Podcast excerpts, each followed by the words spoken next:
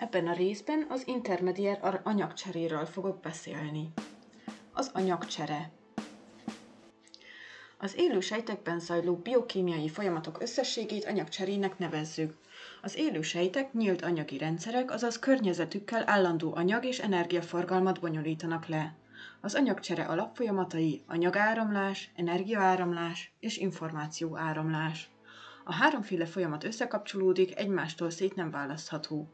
Az élőlények a felvett anyagokat átalakítják, beépítik, vagy energianyerés céljából lebontják, majd a felesleges, illetve a fel nem használható anyagokat eltávolítják. A felvétel és a leadás közötti átalakító folyamatok összességét intermediár, köztes anyagcserének nevezzük. Az élő lények életjelenségeket mutatnak. Életjelenségeken olyan folyamatokat értünk, amelyek csak az élő szervezetekre jellemzőek. Ezek teszik lehetővé a változó környezetben a sejtek, egyedek megmaradását, környezethez való alkalmazkodását és fennmaradását. A legfontosabb életjelenségek. Az anyagcsere során az élőlények a környezetből anyagokat és energiát vesznek fel, melyeket beépítik, illetve átalakítják. A felvett anyagok, illetve az egyes saját vegyületeik lebontásakor felszabaduló energia felhasználódik az életműködések feltartására. Ezzel párhuzamosan történik a felesleges bomlástermékek leadása. Egyediség, viszonylagos elhatárolódás. Ez nem elszigetelődést jelent, hiszen az élő rendszerek a környezetükkel állandó anyag és energiaforgalmat bonyolítanak le, azaz nyílt anyagi rendszerek. Állandóság, homeosztázis, a belső környezet dinamikus állandósága. A homeosztázis a szervezet egységes működésének belső egység, azaz eredménye, melyet a szabályozás tesz lehetővé.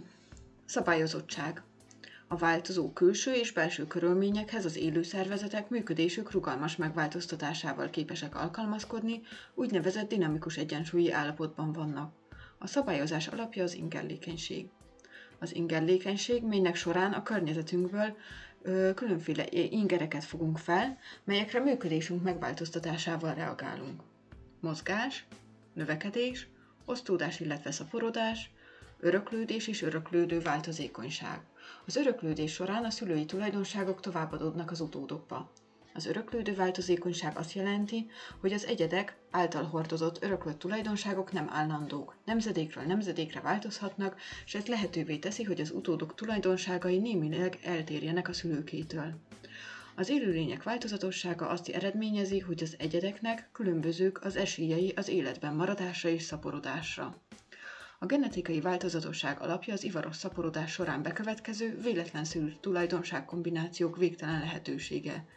Ez ered a homológok véletlenszerű szétválásától, az sejtek véletlenszerű találkozásától, az átalakítő DNS átrendeződésétől, rekombinációtól, illetőleg a DNS szerkezetében beálló változásoktól, mutációktól. Halandóság, mivel csak az élő képes meghalni. Alkalmazkodó képesség az egyed, illetve a populáció szintjén evolúció. Enzimek működése az anyagcsere, önfenntartás és állandóság. Az élő rendszerek határozottan elkülönültek a környezetüktől. Eltérő az elemi összetételük, biokén elemek, más az elemek előfordulási formája, szerves és szervetlen, magasabb az energiatartalmuk, eltér az egyes elemek gyakorisága. Ennek az elkülönésnek a folyamatosságát biztosítja az önfenntartás. Az önfenntartást az anyagcsere teszi lehetővé. A szüntelen változó környezetben fenntartja egyediségét, viszonylagos állandóságát, rendezettségét, működése rugalmas változásával. Az élő rendszerek a környezetüktől elhatárolódnak, de ugyanakkor környezetükkel dinamikus egyensúlyt alakítanak ki, amely akkor is fennmarad, ha a környezet változik. Az élőlényeket az anyagcseréjükhöz szükséges szénforrás, illetve energiaszerzés szerint lehet csoportosítani. Szénforrás szerinti csoportosítás. Az autotrófok azok az élőlények, melyek a testük felépítéséhez szükséges anyagokat az élettelen környezetből veszik fel. A felnyivelt anyagok mindig szervetlen anyagok, úgy mint széndiokszid, víz, ammónia. Tehát a szerves vegyületeik széntartalma közvetlen a széndiokszidból származik. Autosz, önmaga, trófosz, táplálkozó, körök eredetű. Az autotrófok a szerves vegyületeik előállításához szükséges energiaforrás típusa szerint lehetnek Fototrófok, ahol az energiaforrás a napfény energiája, a folyamat a fotoszintézis, mikor az élő lények széndiokszidból és vízből a nap energiájának segítségével saját testük felépítéséhez szükséges szerves anyagokat állítanak elő. A folyamat mellékterméke lehet oxigén, ha a hidrogénforrás víz. Ilyenek a fotoszintetizáló baktériumok, algák, illetve a zöld növények. Illetve kemoszintetizálók, autotróf kemotrófok. A szerves vegyületek felépítéséhez szükséges energia valamilyen szervetlen anyag oxidációjából származik, a folyamat a kemoszintézis. Erre kizárólag baktériumok képesek. A talajban lévő aerob nitrifikáló baktériumok ammónia NH3 oxidálásából szabadítanak fel energiát. A folyamat végterméke a nitrint ion NO2- és a nitrát ion NO3-. A vasbaktériumok a két, kétszeres és háromszoros töltésű vas ionokat ö, oxidálják, és ebből nyernek energiát. A heterotrófok. Testük felépítéséhez szükséges anyagokat az élő környezetből veszik fel szerves anyagok formájában. Ennek egy részét lebontása, ö, részének lebontásával nyernek energiát, ezért kemotrófok is, más részét átalakítják saját testük anyagaivá. Ilyenek az állatok, a gombák, heterotróf egysejtűek, heterotróf baktériumok. Energiaforrás szerint. Csoportosíthatjuk az élőlényeket az szerint is, hogy testük felépítéséhez szükséges anyagok, szerves anyagok előállításához honnan nyerik az energiát. Fototrófok. A fototróf élőlények csak autotrófok lehetnek, baktériumok, egysejtű algák és növények. Kemotrófok. Szerves anyagaik előállításához különböző forrásból származó kémiai energiát használnak fel. Anyagokat bontanak le, oxidálnak, ezzel nyernek energiát. Attól függően, hogy milyen anyagok átalakításával nyernek energiát, a kemotróf élőlények lehetnek autotrófok, ha az energia szervetlen anyagok oxidálásából származik, mint a nitrif- nitrifikálóknál, ekkor a folyamat a kemoszintézis. Vagy heterotrófok, ha az energia szerves anyagok lebomlásából származik, mint például a gombáknál, illetve az állatoknál. Az önszabályozás. Az élő rendszerekben az egyes folyamatos folyamatok indítása, gátlása, iránya, sebessége bizonyos határon belül változtatható az aktuális környezeti viszonyoknak megfelelően. A biológiai szabályzásnak több szintjén lehet me- megkülönböztetni. Genetikai, enzimműködés, hormonális és idegi szabályozás. A genetikai és az enzimműködés szabályozása közvetlenül a sejtek működését biztosítja, ez a sejtszintű szabályozás. A hormonális és az idegi szabályozás a szövetek, szervek működését hangolja össze, amivel a szervezet egységes működését teszik lehetővé, ez a szervezet szintű szabályozás. Az önreprodukció. Az élő szervezetek önmagukhoz hasonló utódokat képesek létrehozni, amely biztosítja az élet folyamatosságát, az önreprodukció magába foglalja a szaporodást, az egyetfejlődést és az öröklődést is. Az enzimek. Az élő szervezetek biokatalizátorait enzimeknek nevezzük. Az élő szervezetek működésének körülmény, körülményei között hőmérsékleten, nyomáson és pH-n a biokémiai reakciók maguktól nem mennének végbe. Ennek az az oka, hogy ilyen körülmények között a biomolekulák nem rendelkeznek annyi energiával, úgynevezett aktiválási energiával, amely az átalakulásokhoz szükséges. A reakciók végben menetelét az úgynevezett aktiválási gát akadályozza. A kiindulási anyagok energiaszintjének emelése nem járható út, mivel a hőmérséklet emelkedésekor a fehérjék szerkezete gyorsan változik. A biokatalizátorok az aktiválási gátat csökkentik úgy, hogy a reakció számára másik utat biztosítanak, amelynek kisebb az aktiválási energiája. Ezt úgy teszik lehetővé, hogy részt vesznek a reakcióban, a reagáló anyagokat anyagokkal átmenetileg összekapcsolódnak, a folyamatban átalakuló anyagot szubsztrátnak nevezzük. Az enzimek csak átmenetileg vesznek részt a reakcióban, maradandó változást nem szenvednek. Az enzimek elsősorban globuláris fehérjék, ismertek enzimaktivitással rendelkező DNS-ek is. Az enzimek felületén azt a helyet, ahol a katalizátor hatás történik, aktív centrumnak vagy kötőzsebnek nevezzük. Az aktív centrum a fehérje molekulának igen kis részét foglalja el. A kötőzseb felépítése specifikus, szerkezetét a benyúló aminosav oldalláncok alakítják ki. Az aktív centrum szerkezete komplementer a szubsztrátéval, ezért a különböző reakciókat más-más enzimek katalizálják, azaz az enzimek reakcióspecifikusak. A biokémiai reakciók hőmérséklet, pH, ozmotikus koncentráció érzékenysége is az aktív centrum bonyolult szerkezetével függnek össze, mivel már az említett tényezők kismértékű megváltoztatásának hatására az aktív centrum szerkezetét meghatározó aminosav oldalláncok elmozdulnak, így a kötőzseb elveszti komplementer szerkezetét a szubstrátéval. Az enzimek működéséhez gyakran szükséges valamilyen nem fehérje rész. Koenzimről akkor beszélünk, ha a, fe, ha a nem fehérje rész lazán, reverzibilisen kötődik, könnyen leválik a fehérjéről. A koenzimek általában különféle csoportokat szállítanak az enzimekhez, például NAD, NADP, FAD vagy CoA. Az enzimeket az általuk katalizált folyamatokról nevezzük el. A legtöbb enzim elnevezése függetlenül a katalizált folyamatok, folyamattól ázra végződik. Például transferázok atomcsoportokat visznek át az egyik szubstrátról a másikra. Izomerázok molekulán belüli átrendeződéseket katalizálnak. Oxireduktázok redoxi átalakulást katalizálnak. Hidrolázok hidrolízissel kapcsolatos folyamatokban vesznek részt. Az intermediár anyagcsere. Az intermediár anyagcserét irányát tekintve két fő folyamatrendszerre oszthatjuk. Asszimiláció vagy felépítő folyamatok, anabolikus folyamatok, disszimiláció vagy lebontó folyamatok, katabolikus folyamatok. Az asszimiláció. Az asszimiláció lényege, hogy a szervezetek egyszerű felépítésű kisméretű molekulákból szerves vagy szervetlen, bonyolult nagyméretű szerves vegyületeket állítanak elő. Ha a kiindulási vegyület szervetlen, akkor autotróf asszimilációról beszélünk. Fototróf asszimiláció növényekben egyes baktériumokban zajlik, ez a fotoszintézis. Kemotróf asszimiláció kemotróf baktériumokban kemoszintézisként zajlik. Ha a kiindulási vegyület szerves, akkor heterotróf asszimilációról beszélünk. Állatokban, gombákban, heterotróf baktériumokban. A növények is képesek saját szerves anyagaik átalakítására, de ettől még autotrófok. A disszimiláció. A disszimiláció lényege, hogy az élőlények bonyolult, nagyméretű, redukált szerves vegyületeiket kisméretű, egyszerű molekulákká bontják. Amennyiben a lebontás oxigén jelenlétében zajlik, biológiai oxidációról beszélünk. Abban az esetben, ha a lebontás oxigén hiányában történik, erjedésről beszélünk.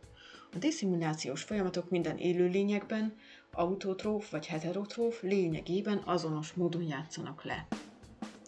Az autotróf asszimiláció az autotróf asszimiláció során az élőlények szervetlen anyagok, széndiokszid, víz és ammónia felhasználásával szerves vegyületeket állítanak elő. Az autotróf asszimiláció lényege, hogy az élőlények az életelen környezet oxidált, szervetlen anyagaiból magasabb energiatartalmú, redukált szerves vegyületeket állítanak elő. A redukcióhoz szükséges hidrogének, elektronok többnyire a vízből származnak. Az asszimiláció során a széndiokszid, DOT szerves vegyedletek kiredukálják. Az autotróf asszimiláció két formája a kemoszintézis és a fotoszintézis. A kemoszintetizálók. Az ide tartozó baktériumok a széndiokszid redukciójához szükséges energiát különböző anyagok oxidációjából nyerik. A nitrifikáló baktériumok szénforrásuk a széndiokszid, hidrogénforrásuk a víz, energiaforrásuk az ammónia oxidációja nitrité, illetve nitráttá. A fotoszintézis. Lényege azon folyamatok összessége, melynek során a fényenergia kémiai energiává alakult át. ATP, NADPH. Az így átalakított energia felhasználásával szerves anyag előállítása történik. Jelentősége. Az egész élővilág energiaigényes folyamataihoz az energiát végső soron a fotoszintézis során átalakított fényenergia szolgáltatja, vagyis a földi élet végső energiaforrása a napsugárzó energiája. A bioszféra összes szerves anyaga, a jelentéktelen bakteriális kemoszintézis leszámítva, a fotoszintézisben keletkezik a tápláléklánc termelői szintén, szintjén ez halad végig a táplálékláncon és építi fel az élőlények testét, illetve ennek a szerves anyagnak hatá- a bontása szolgál minden energiaigényes folyamat energiaforrásaként is. A Föld légkörének teljes oxigéntartalma fotoszintetikus eredetű. A fotoszintézis előfordulása fotoszintézisre mind prokarióta, mind eukarióta szervezetek képesek, így baktériumok, például kék baktériumok, egysejtű algák és növények. A fotoszintézis általános egyenlete. Az eddigiek alapján a fotoszintézis általános egyenlete. 6 mol vízből és 6 mol széndiokszidból 1 mol glükóz és 6 mol oxigén keletkezik. A széndiokszid redukciója továbbá nem csak glükózt, illetve kemény időt ad, hanem minden más molekula szénváza végső soron a fotoszintézisben megkötődött széndiokszidból származik. A fotoszintézis folyamatát két fő szakaszra bonthatjuk. Fényszakasz, ami csak fény jelenlétében játszódik le. Ebben a szakaszban történik a széndiokszid redukciójához szükséges fény, fényenergia elnyelése, átalakítása kémiai energiává, ATP, NADPH. A sötét szakasz, melyhez közvetlenül nem szükséges a fény, azonban lejátszódása előfeltételezi a fényszakasz működését, itt történik a széndiokszid megkötése és redukálása, a glükóz előállítása az előző folyamatban átalakított fényenergia segítségével. A fényszakasz a fényenergia megkötése. A fényszakaszban a fényenergia felhasználásával vízbontás történik, melyek során a víz hidrogénre és oxigénre bomlik. A folyamat mellékterméke az oxigén. A vízből nyert hidrogén elektronja egy elektrontranszport láncban szállítódik, majd a szintén vízből származó proton felhasználásával NADP redukálására, vagyis NADPH előállítására használódik fel. A nagy energiájú elektronok áramlásakor felszabaduló energia ATP szintézisére fordítódik. A fényenergia megkötését speciális elektronszerkezetű színes molekulák, úgynevezett fotoszintetikus pigmentek végzik. Ilyenek a klorofillok, karotinok és xantofillok.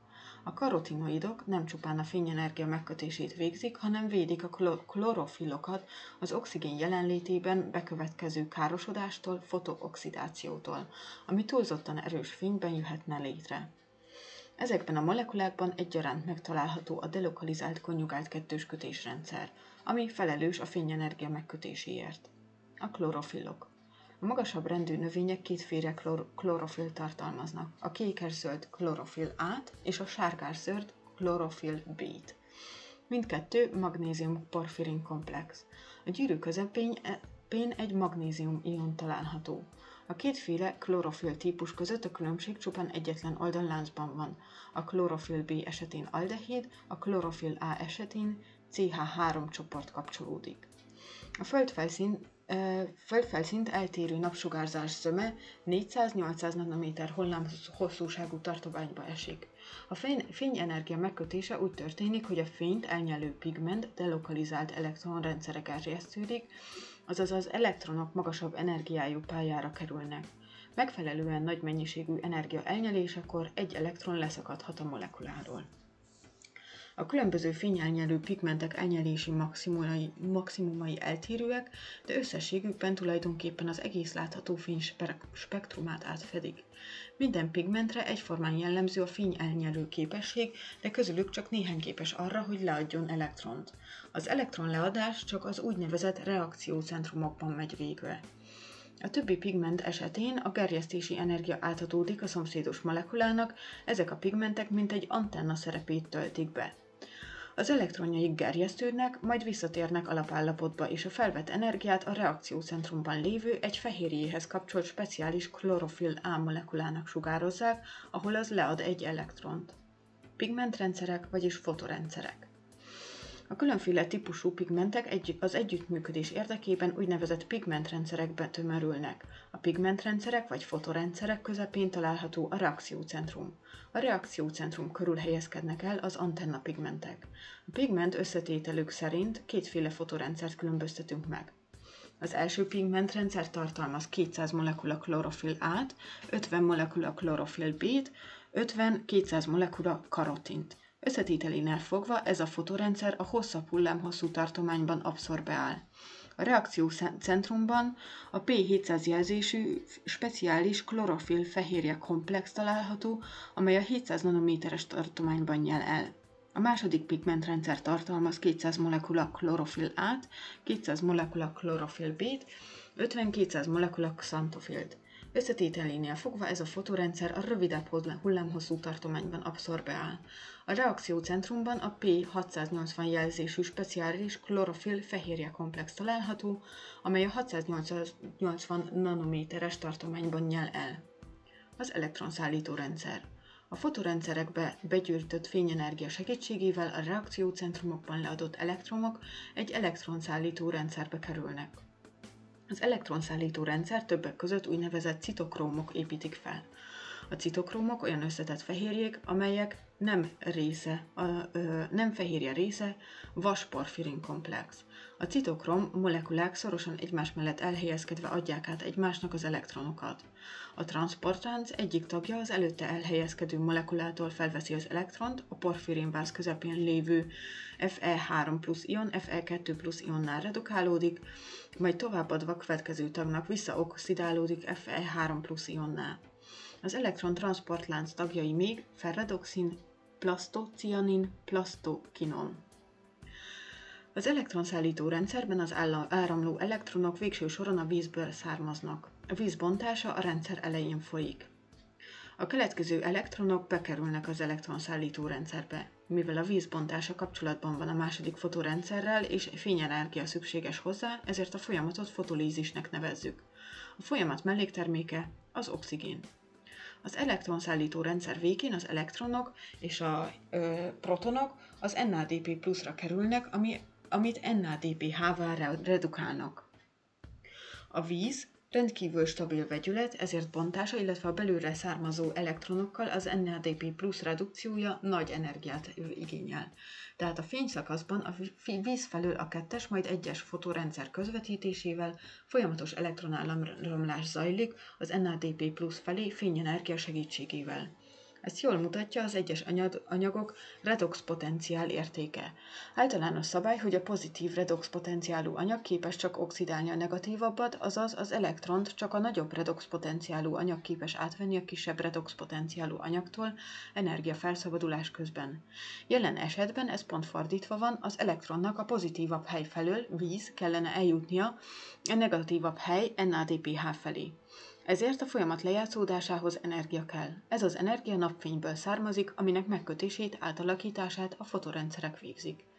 A Z-sémának nevezett folyamat jól tükrözi a re- reakciósorozat energiaviszonyait. Látható, hogy a két fotórendszer között, ahol az elektronok a pozitívabb redox potenciálú hely felé haladnak, az elektron áramlása energiafelszabbadulással jár, amely ATP szintézisére fordítódik. A fényszakasz működésének eredményeként a fényszakasz fényenergia megkötődik és nagy energiájú vegyületekben tárolódik NADPH-ban és ATP-ben. Összefoglalva, a fényszakaszban történik a glükóz előállításához szükséges fényenergia megkötése. A fényenergia megkötését különféle pigmentek végzik, az elnyelt energiát elektronok leadására fordítják. Az elektronok pótlása végső sorban a vízbontásból történik, amely folyamat mellékterméke az oxigén. A vízből származó hidrogének végső soron NADP pluszra kerülnek. Az NADP redukciója energiaigényes, ezért az elektronok egy elektronszállító rendszeren, melybe beiktatva helyezkedik el a két fotorendszer, biztosítva az energiaigényt, keresztül jutnak el az elektronfelvevő molekuláig, az NADP-ig. Az elektronok áramlása során energia szabadul fel, amely ATP formájában konzerválódik. A fényszakasz működésének eredményeként a fényenergia megkötődik, és nagy energiájú vegyületekben tárolódik NADPH-ban és ATP-ben. A fotoszintézis szök, sötét szakasza. Kelvin ciklus, redukciós ciklus, C3-as út. A fotoszintézis szök, sötét szakasa, szakasza a, a széndiokszid megkötését, redukálását, glükóz bioszintézisét jelenti. A fotoszintézis fényszakaszában történik a fényenergia megkötése, illetve konzerválása ATP és redukált NADPH formájában. A szénhidrátok szintézise a széndiokszid redukciója útján ezen energia felhasználásával történik. A széndiokszid megkötését egy 5 szénatopos keton, az úgynevezett ribulóz 1,5 difoszfát végzi. A széndiokszid felvételével egy átmeneti 6 szénatomos vegyületet alkot, amely vízbe lépésével rögtön két glicerin-sav 3-foszfátra esik szét. A glicerin-sav 3-foszfát a fényszakaszban keletkezett ATP-vel, glicerin-sav egy 3-difoszfáttá alakul. A glicerin-sav egy 3-difoszfát szintén a fényszakaszban keletkezett NADPH-val glicerin-aldehid 3-foszfáttá redukálódik. A glicerin aldehid három foszfát molekulák sorsa kétféle. Egy részéből bonyolult cikluson keresztül újra képződik a ribulóz 1 difoszfát, regeneráció. Másik részéből glükóz, illetve keményítő lesz a glikolízis lépéseinek megfordításához hasonló reakciósorozattal.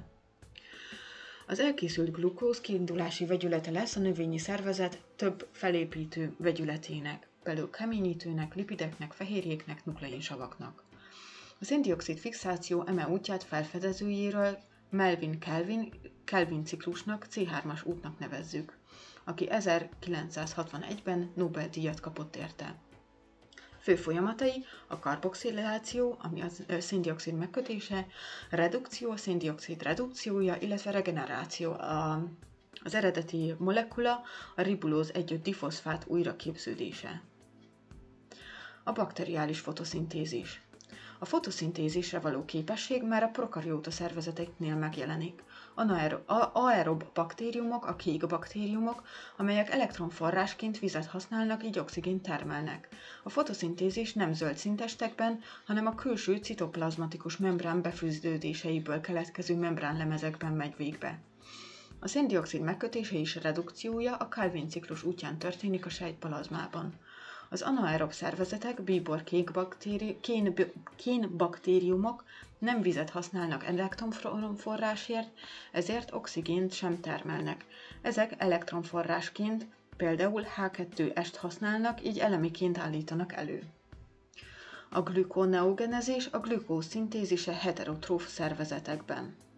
Az autotróf asszimiláció során az élő lények a szőlőcukrot szervetlen anyagokból, széndiokszidból és vízből állítják elő a napfény energiájának segítségével.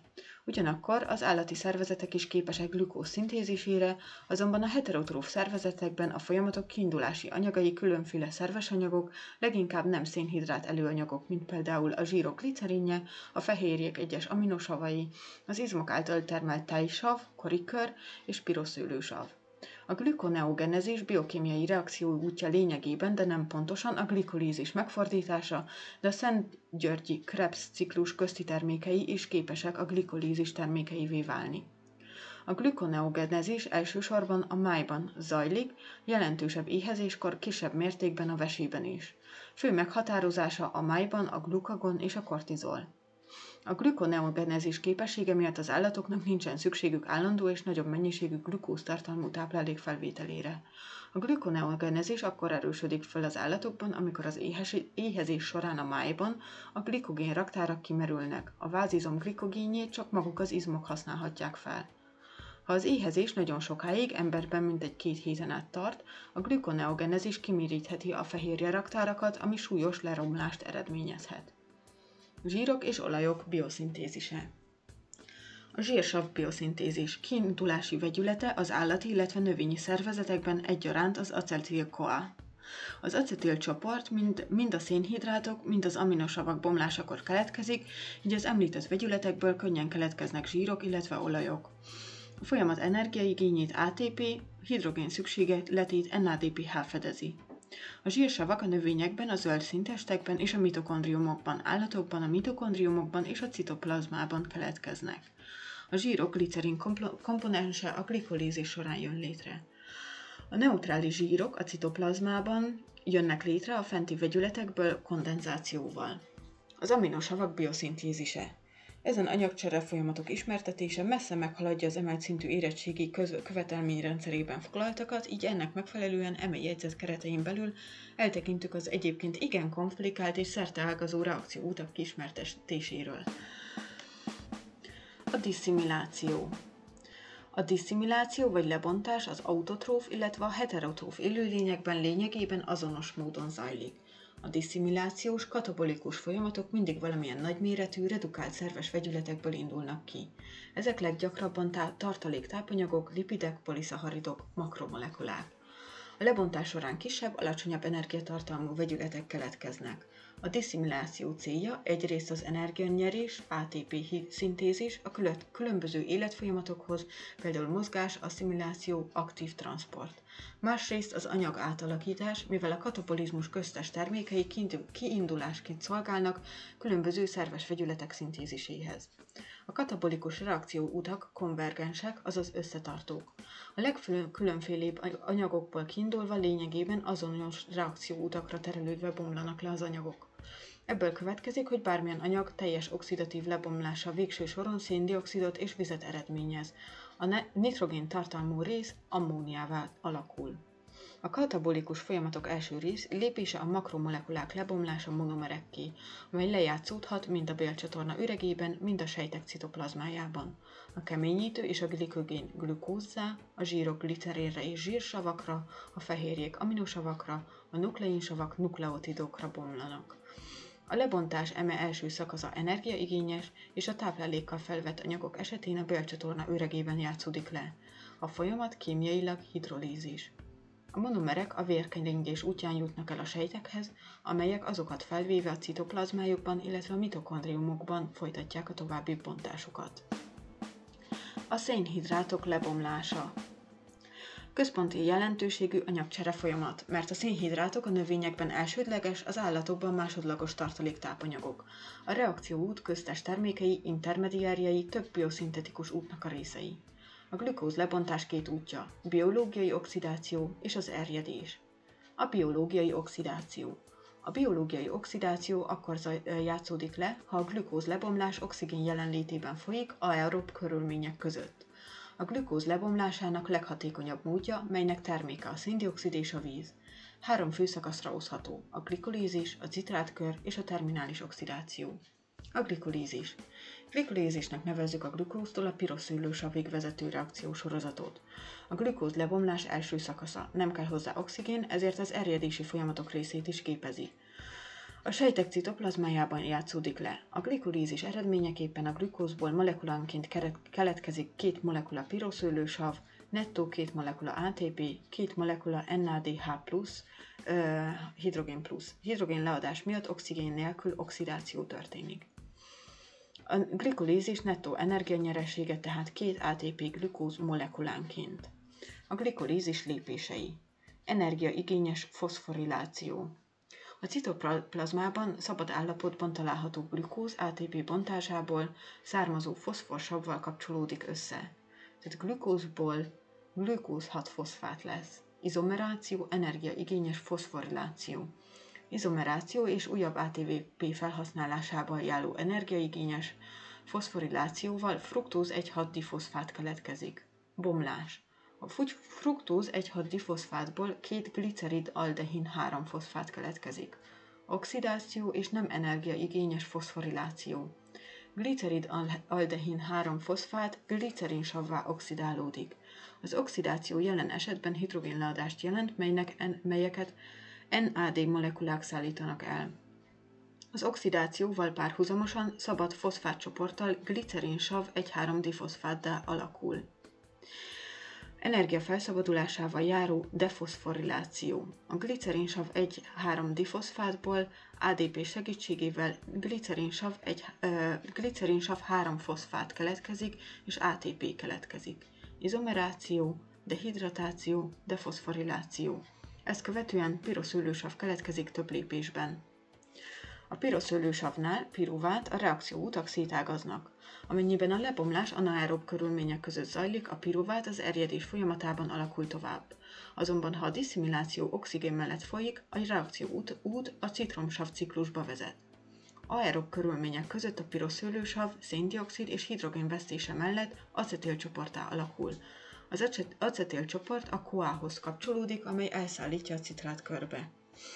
A piroszőlősav aerob bomlása és a további reakciók eukariótákban, már a mitokondriumban, prokariótákban, a citoplazmában játszódnak le. A citrátkör, citromsav ciklus vagy Szent Györgyi Krebs ciklus.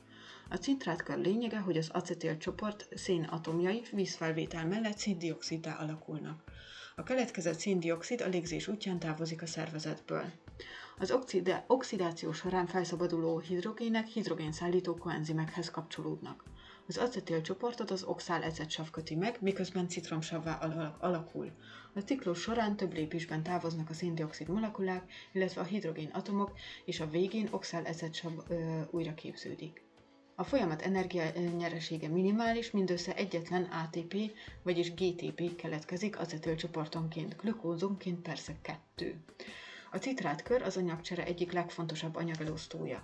A folyamat köztes termékei különböző bioszintézisek kiindulási vegyületei. Az eddigi folyamatok során a glükószid szénatomjai széndioksziddá alakultak.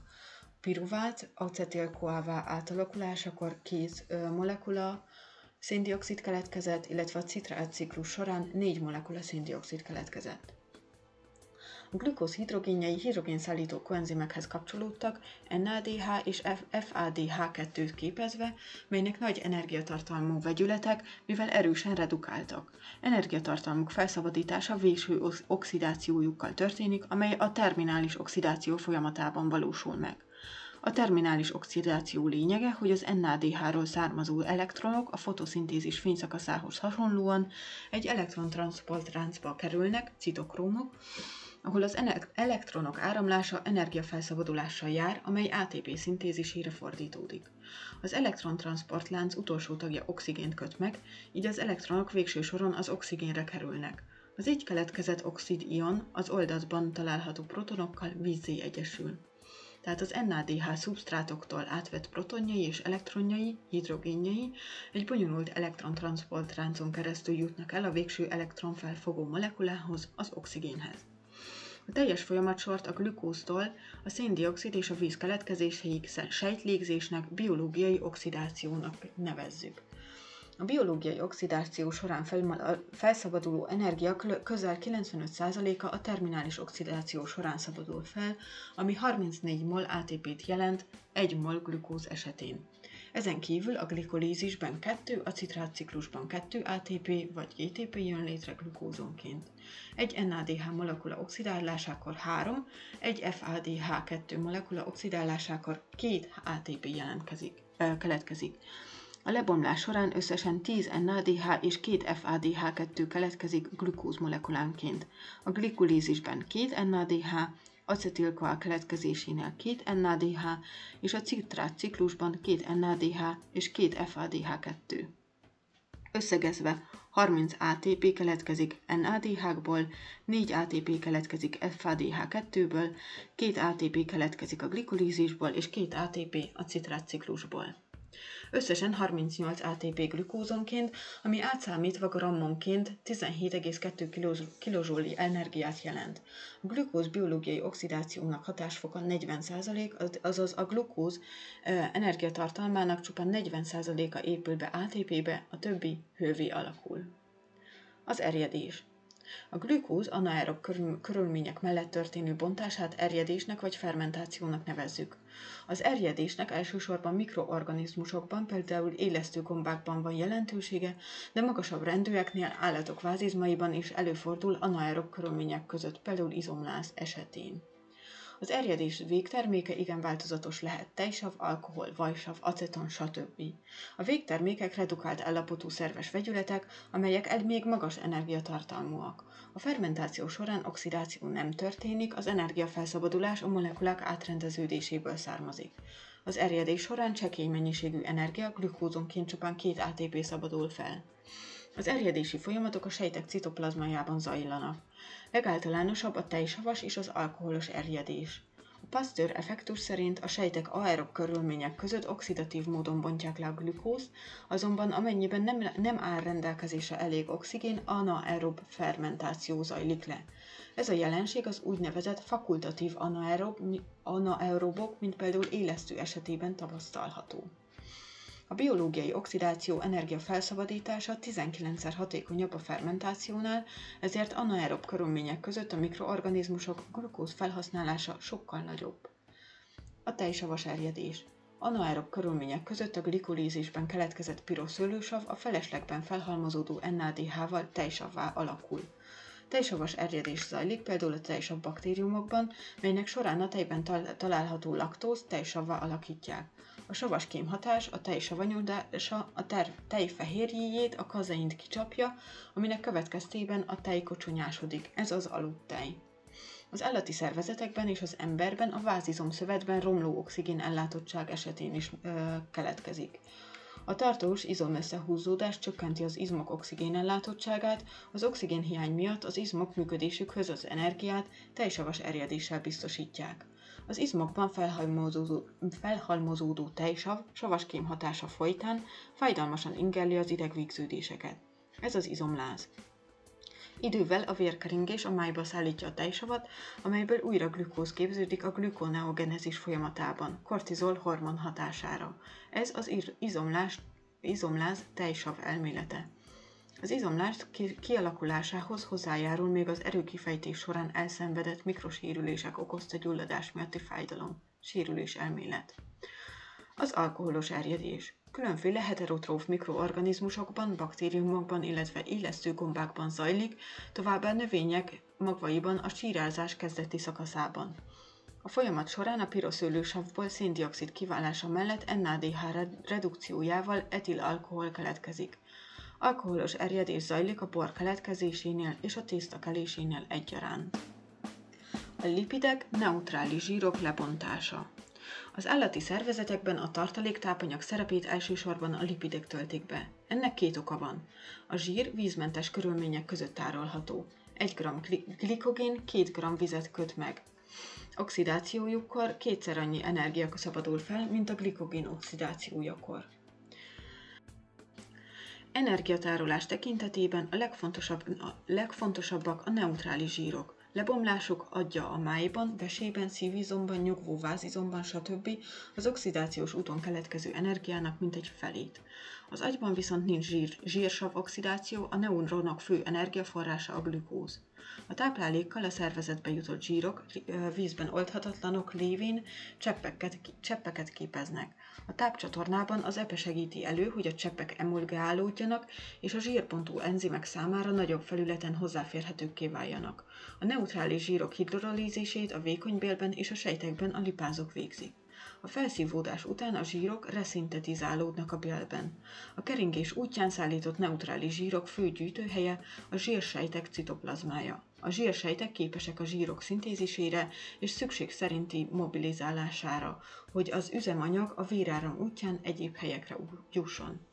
A mobilizáció első lépése a zsírok hidrolízise lipázok útján. A hidrolízis eredményeképpen a zsírok glicerinre és zsírsavakra bomlanak. A keletkező glicerin, azaz glicerin egy foszfáttá alakulva a glikolízisbe lép.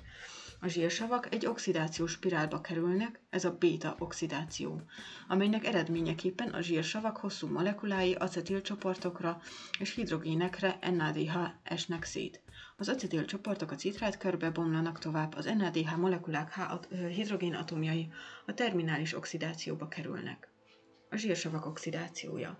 A zsírsavak tehát két színatomos acetil csoportokra esnek szét, amely folyamat lépései a mitokondriumban játszódnak le, és röviden a következők. Dehidrogénezés, vízbelépés, dehidrogénezés, acetilcsoport lehasadása és koához kapcsolódása. A többi színatom is hasonlóan úgynevezett oxidációs spirálban hasad le, ahol minden egyes fordulóban egy molekula acetilkoa keletkezik, amely a citrás ciklu, citrát ciklusba lép. A zsírok lebomlása körülbelül 40 kJ energiát szolgálat, szolgáltat grammonként. Az aminosavak anyagcseréje az állati szervezetben az aminosavak szerepe több irányú. A fehérjéket építik fel, ritkán energiaszolgáltatók, mely során glükózzá alakulnak, glükoneogenezis és a citrát körbe lépve lebomlanak, illetve koenzimek, hormonok, porfirinek előanyagai lehetnek. A szervezet aminosav készülete viszonylag állandó. A heterotróf szervezetek alapvetően két forrásból jutnak aminosavakhoz, táplálékkal felvett fehérjékből, illetve saját maguk által előállított aminosavakból. Az aminosavak egy részét a szervezet nem, vagy csak elégtelen mennyiségben képes előállítani, ezeket eszenciális aminosavaknak nevezzük, melyeket a táplálékkal kell felvenni. Emberben 9 ilyen aminosav ismert, mint például a fenél, alanin, lizin, metionin, valin, stb. Általában az állati eredetű táplálék tartalmazza megfelelő mennyiségben és arányban az eszenciális aminosavakat. A táplálékkal felvett fehérjék a tápcsatornában, a gyomorban és a vékonybélben emésztődnek meg. A hidrolízist különféle emésztő enzim, enzimek végzik, pepszin, tripszin, stb., amelyek eredményeképpen a fehérjék aminosavra, aminosavakra esnek szét. Az aminosavak felszívódva a bérbe kerülnek, amely a szövetekhez szállítja azokat. A szövetekben az aminosavak általában fehérje szintézisben vesznek részt. Ritkán lebomolva energiát szolgáltatnak. A lebomlásra kerülő aminosavak másik forrása a szervezet fehérjéinek bomlása. Az aminosavak bomlása általában a nitrogéntartalmú rész lehasadásával követi kezdetét. Az aminocsoport leválasztása a májban és a vesében történik. Az NH2 csoport eltávolítása transzaminálással vagy dezaminálással történik. A tranzaminálás során az aminocsoport egy ketosavra, alfogetoglutársav kerül át, amelyből így módon aminosav glutaminsav keletkezik, az eredeti aminosavból pedig ketosav. Ebben a reakcióban az NH2 csoport nem vész el, újra felhasználódik. A dezaminálás során a nitrogéntartalmú részlet ammónia formájában lehasad. Az enzimek koenzimként NADH pluszot használnak. A májban zajló dezaminálással lehasított aminocsoport NH4 plusz karbamid urea alakjában a vizelettel kiürül. Az aminosavak nitrogénmentes szénláncának sorsa. Az aminosav típusától függően különböző lehet. Keletkezhet piroszőlősav, képződhet acetil-koa, a citrás ciklus köztes termékeivé alakulva, például oxálecetsav a citrát körben bomlik le. Az aminosav disszimiláció ezen útvonalai lehetőséget biztosítanak arra, hogy a lebomló aminosavak szükség esetén átalakuljanak szénhidrátokká vagy zsírokká. A nukleinsavak a tápcsatorna középbéli szakaszában emésztődnek meg, és nukleázok ö, hatására történik ez. A hidrolízis eredményeképpen nukleotidokra esnek szét. A nukleotidok nukleotidázok hatására nukleozidokra és foszforsavra bomlanak. A bélből nukleozidok formájában szívódnak fel. A nukleozidok bomlása első lépésként a nitrogén tartalmú rész, rész hasad le, amely vagy újrahasznosul, vagy karma, karbamid, pirimidin bázisok, illetve hússav, purin bázisok formájában kiürül. Amennyiben a hússav a szövetekben, ízületekben felhalmozódik, lerakódik, kikristályosodik, a közvény kialakulását eredményezheti. A megmaradó pentózok a glikolízisben bomlanak le.